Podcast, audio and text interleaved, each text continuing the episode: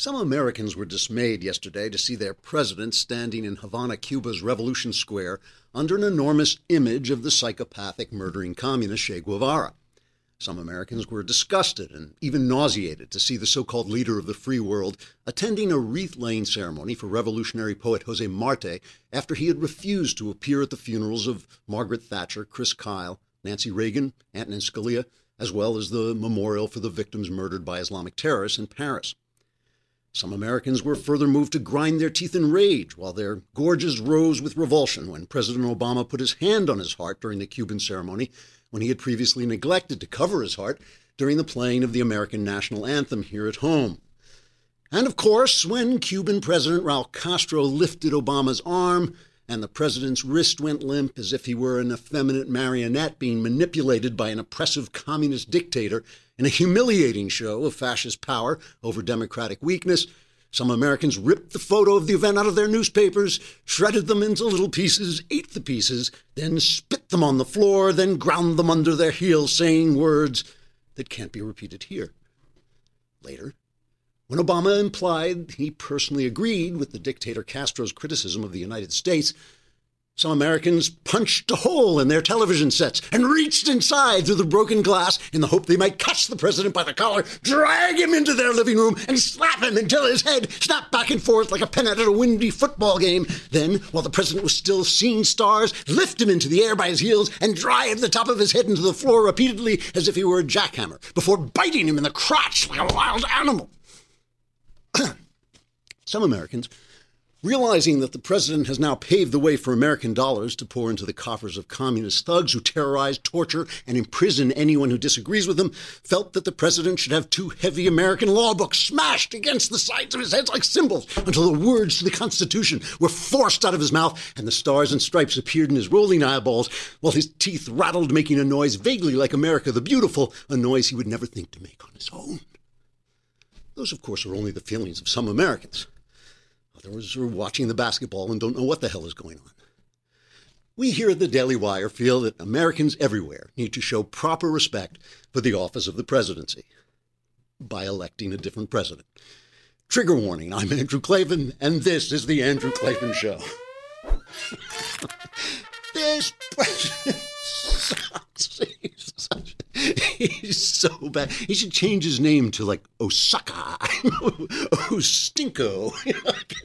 he drives me so crazy. I can't even come up with a funny name for it. All right, so let's let's cheer ourselves up by talking about the Constitution. Remember the remember the Constitution.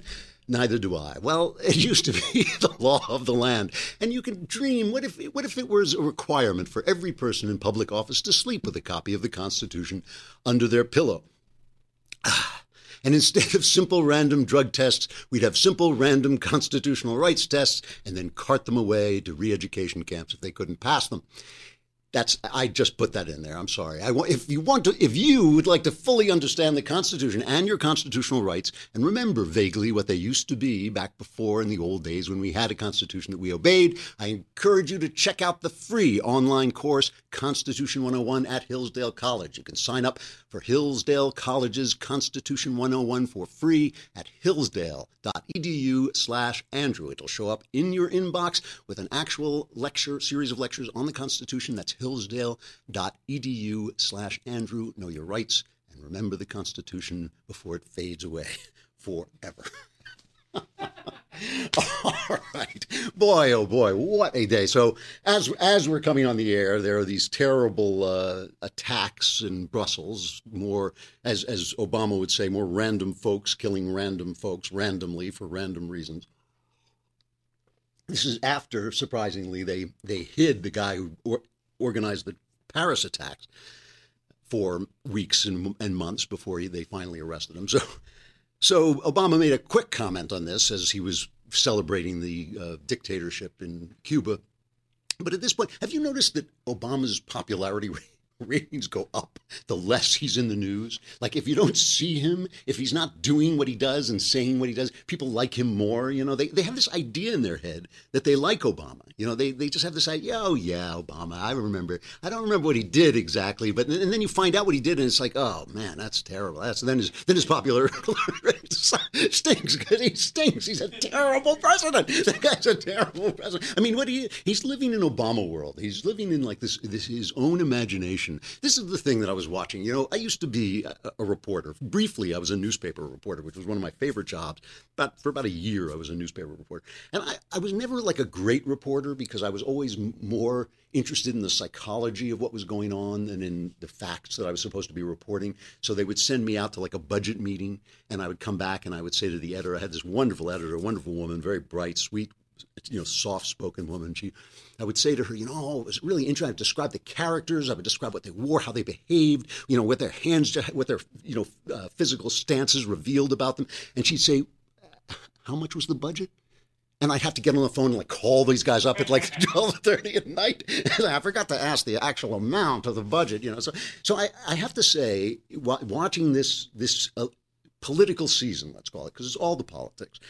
I feel like, you know, okay, sure, the, the republic is falling. We're betraying all our principles. And, you know, the, the, every, everything is, is, you know, the Muslims are running riot over Europe and devouring one of the greatest cultures that ever existed. Okay, but it's a really excellent time to observe the way psychology works, and especially the way, you know, original sin works, because original sin is not just a river in Egypt actually original there is no it even sounds like I don't know why I said that but but you know if you watch if you watched this press conference yesterday in Cuba Barack Obama and Raul Castro the brother of Fidel the brother of the murdering dictator Fidel himself also a murdering dictator who arrests anybody who disagrees with him, who's arresting people as Obama's boarding the plane. They're dra- dragging people into, well, you well, let's hear from Raul first. Raul, Raul, gets up. They have this conference. Raul and Obama talk behind the scenes, and then Raul Castro gets up and he attacks the United States. You know, he says, "You may talk about human rights. We like human rights, but you don't. You, you don't even know what human rights are in your country." Listen, to, listen to this in translation. We defend human rights.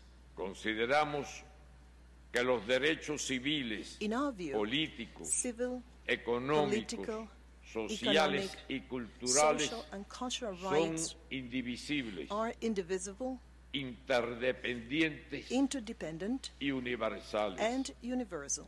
No concebimos Actually, que un gobierno no we find defienda it y garantiza el derecho a la that a salud, government does not defend la and ensure educación, the right to la health care, seguridad social, education, social security, a la alimentación y al desarrollo, food provision, el and salario development, igual por equal trabajo pay, igual y los derechos and de the los rights of niños. children.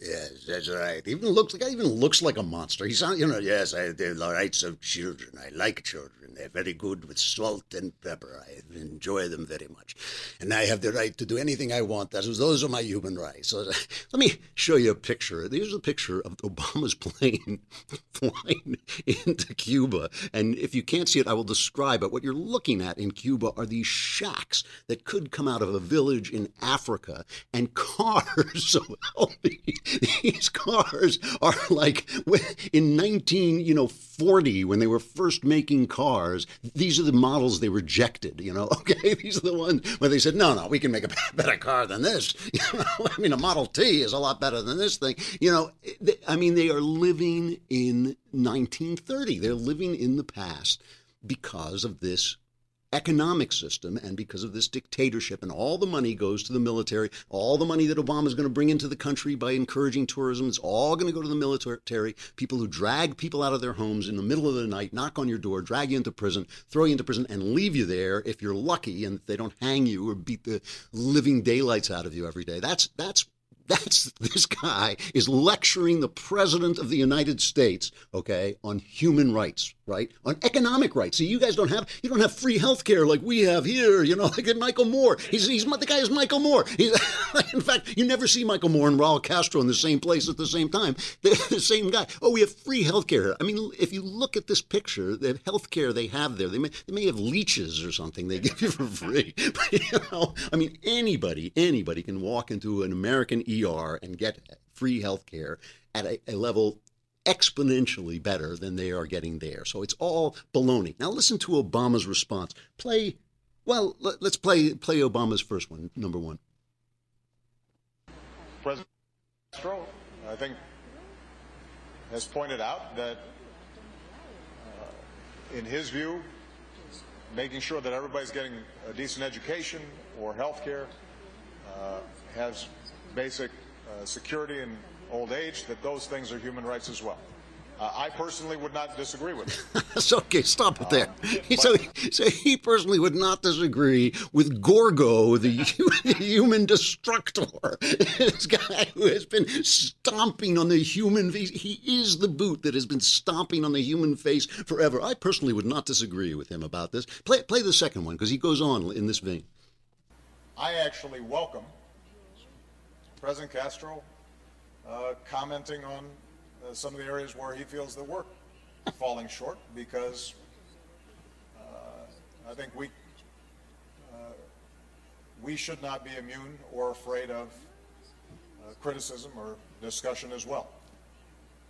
here's the one thing I do know is that when I talk to Cuban Americans, and, and Jim, you're second generation, and, and, and so I, I, think I speak not for you directly, but for many that I uh, talk to uh, uh, around the United States, I think there's enormous hope that there can be reconciliation and the bridge that President Castro discussed can be built between the Cuban American community and Cubans uh, here.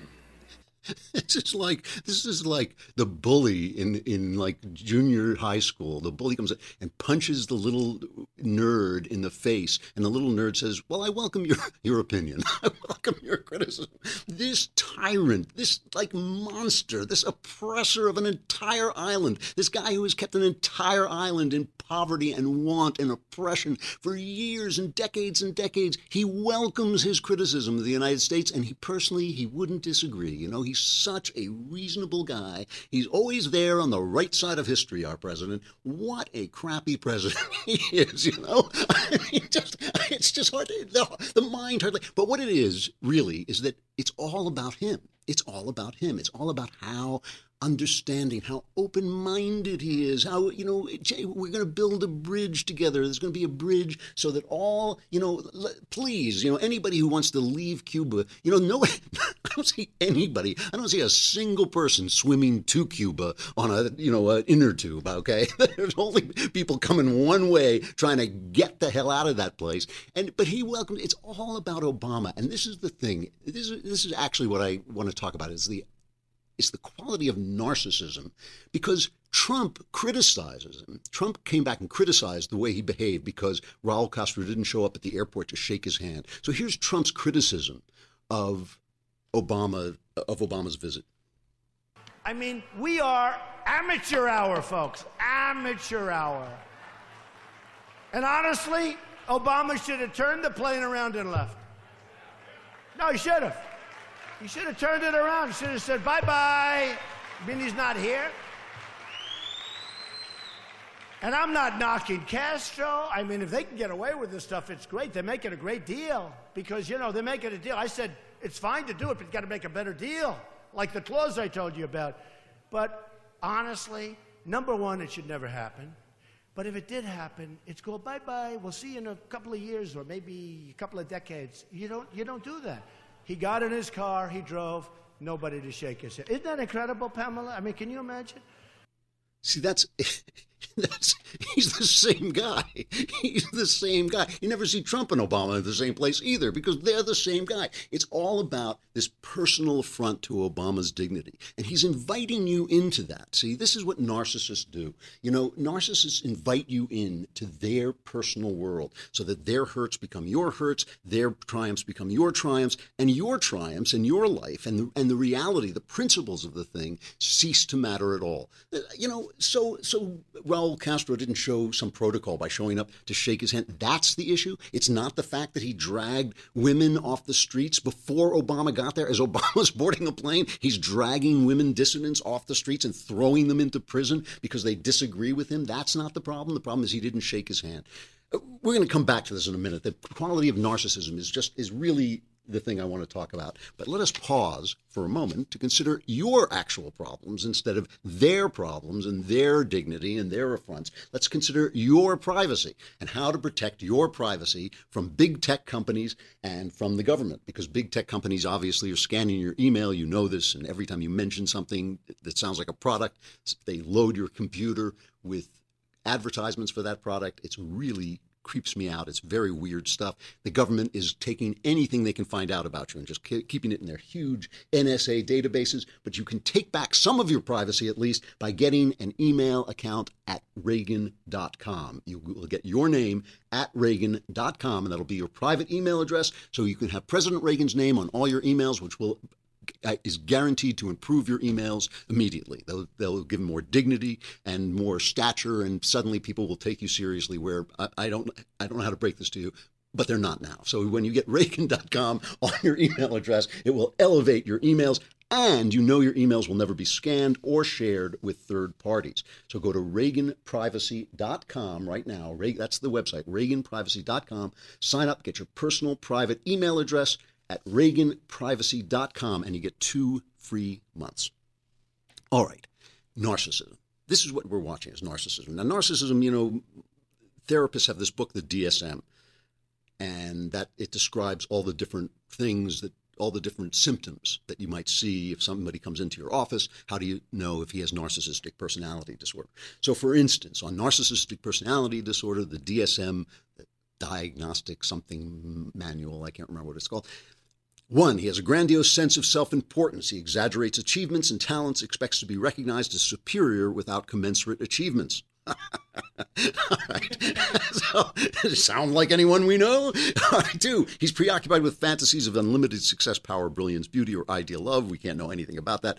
Believes that he or she is special and unique and can only be understood by or associate with other special people. Requires excessive admiration, has a sense of entitlement, is interpersonally exploitative, takes advantage of others to achieve his or her own ends, lacks empathy, is often envious of others or believes that others are envious of him or her, shows arrogant, haughty behaviors or attitudes. Now, that describes almost all politicians. I mean, I think all politicians and actors and uh, celebrities have qualities that, of narcissism. But for me, and I've having been in show business a lot and the arts a lot, I've dealt with a lot of narcissists and the thing that always defines i mean the joke about writers like me is you know how many writers does it take to screw in a light bulb it's one to hold the light bulb while the world revolves around him you know that's that's how you know you're dealing with artists but but for me the true hallmark of narcissism is that you don't really understand the reality of other people that you really think the world is taking place inside your imagination and it's all about you. It's all about the hurts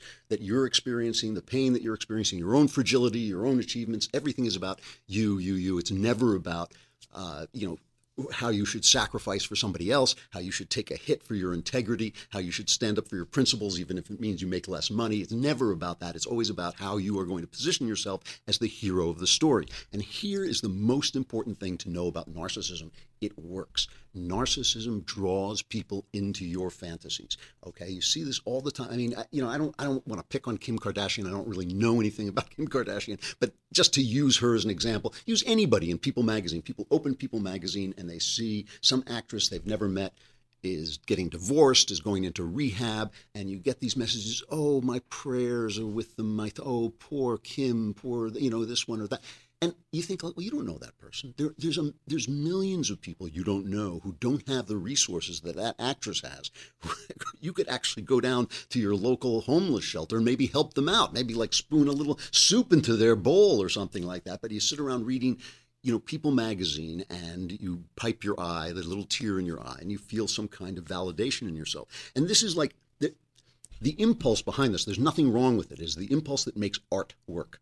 When you go and watch a movie and the heroine dies and there's a long death scene and you cry, that woman that you're looking at doesn't exist. She's not really dying. She's not really sick. She isn't really there. She never lived. And yet your heart is moved and you're pulled along in this, what Aristotle called a catharsis. You know, you have this kind of uh, upsurge of emotion. You attach yourselves to something else and it, it reveals something about yourself to you.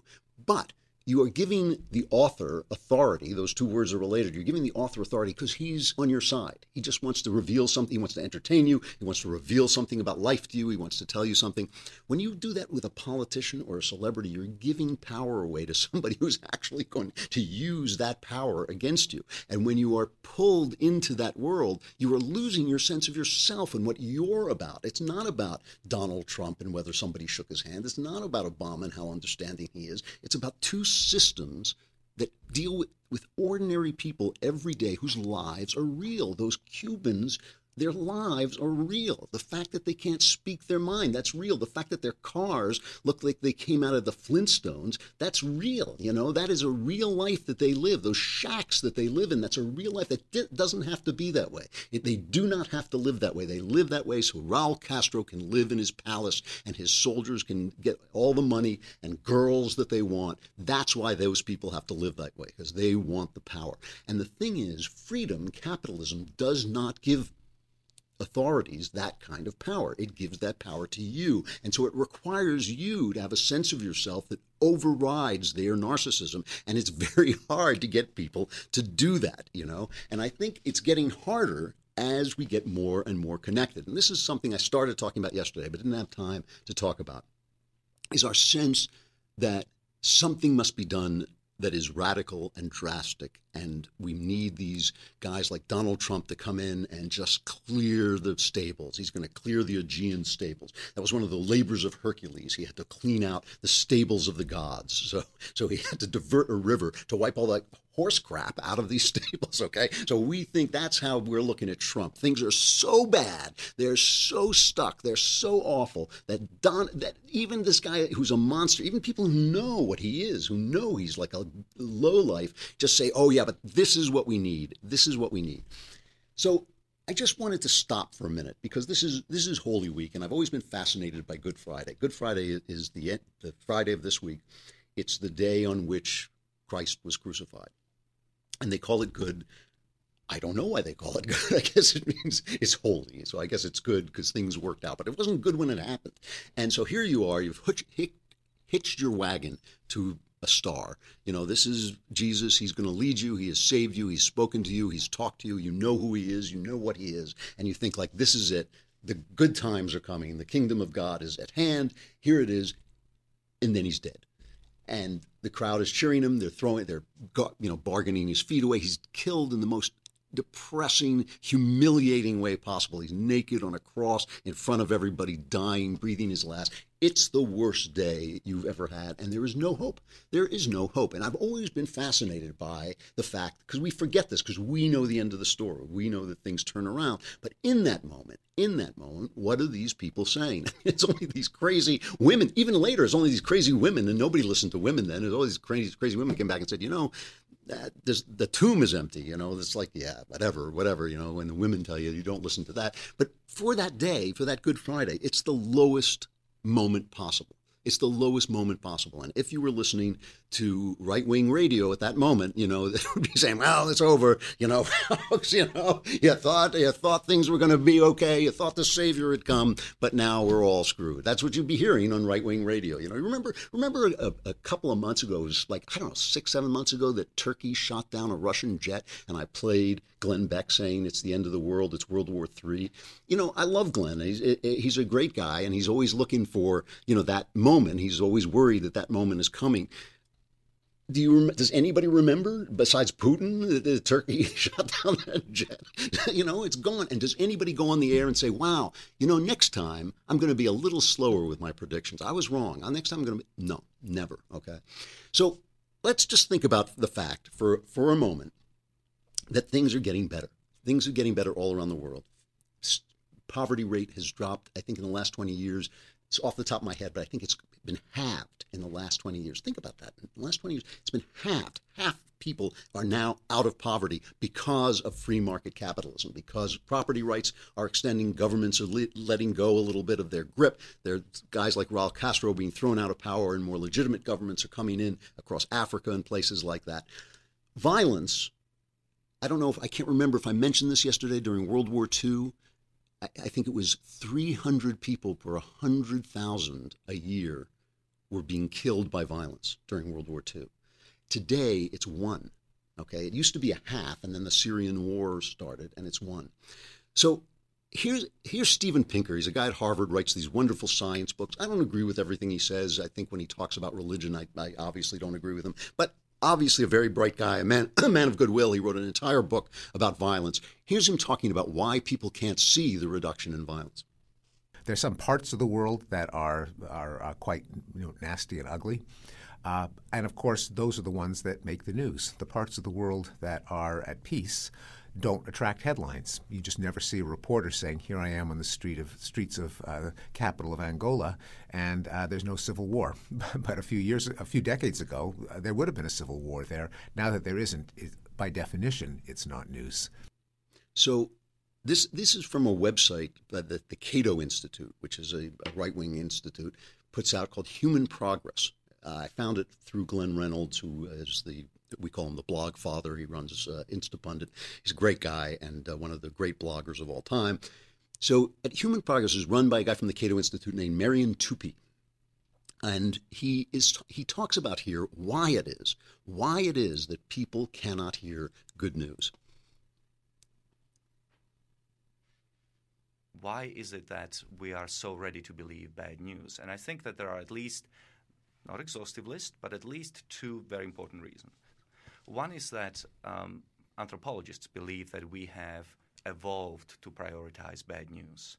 You know, it was the pessimists who survived, people who were always on the lookout for bad things happening, and it was the optimists who got uh, um, robbed, cheated, killed, or eaten by lions, what have you.